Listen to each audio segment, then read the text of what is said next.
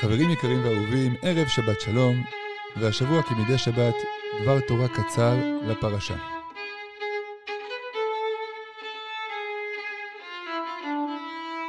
השבוע פרשת תזריע עוסקת הפרשה בתחילתה על לידת האדם, ולאחר מכן הפרשה בהרחבה רבה מדברת על דיני המצורע וטהרתו, היא מדברת על מספר סוגי מצורעים, צרעת הבתים, צרעת האדם, וגם נגעי הבגדים.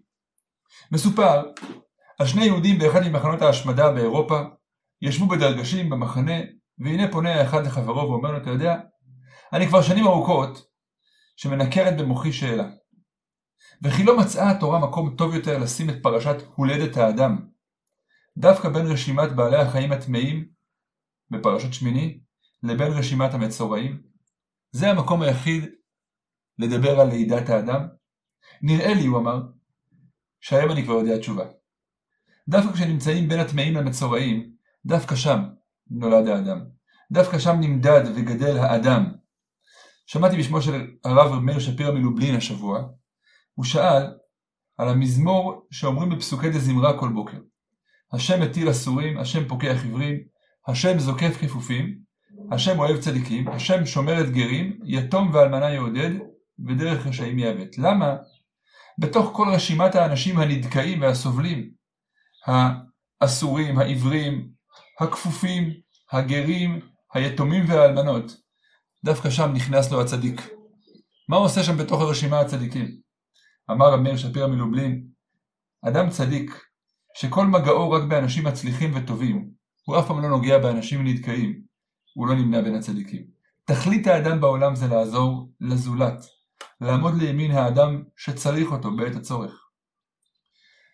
אני נזכר באיזה רעיון יפה ששמעתי בשמו של הרב יהודה צדקה כמדומני.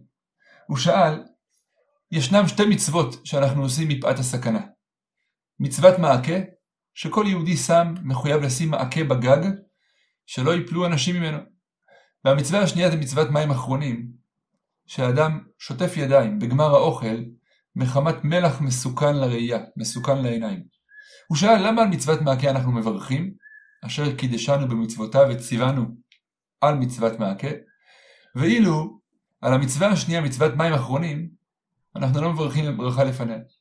הוא אמר ההבדל ביניהם הוא נפלא, והוא גדול מאוד. מים אחרונים אדם עושה לעצמו. הסכנה היא לעיניים שלו, הוא נזהר מהסכנה, אז הוא נוטל ידיים. אבל את מצוות מעקה אדם עושה בשביל הזולת. בשביל החבר שלו, שלא ייפול משם. ומצווה שאדם עושה בשביל השני, עליה מברכים. שם יש ברכה. מצווה שאדם עושה לעצמו, שם אין את הברכה.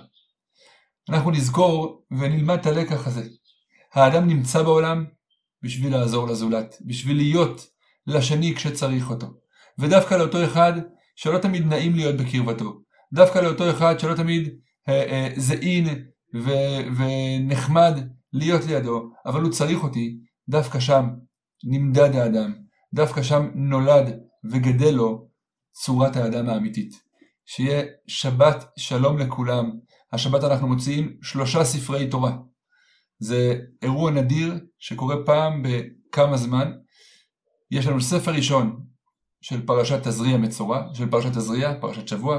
ספר שני של פרשת ראש חודש, שהשבת גם ראש חודש.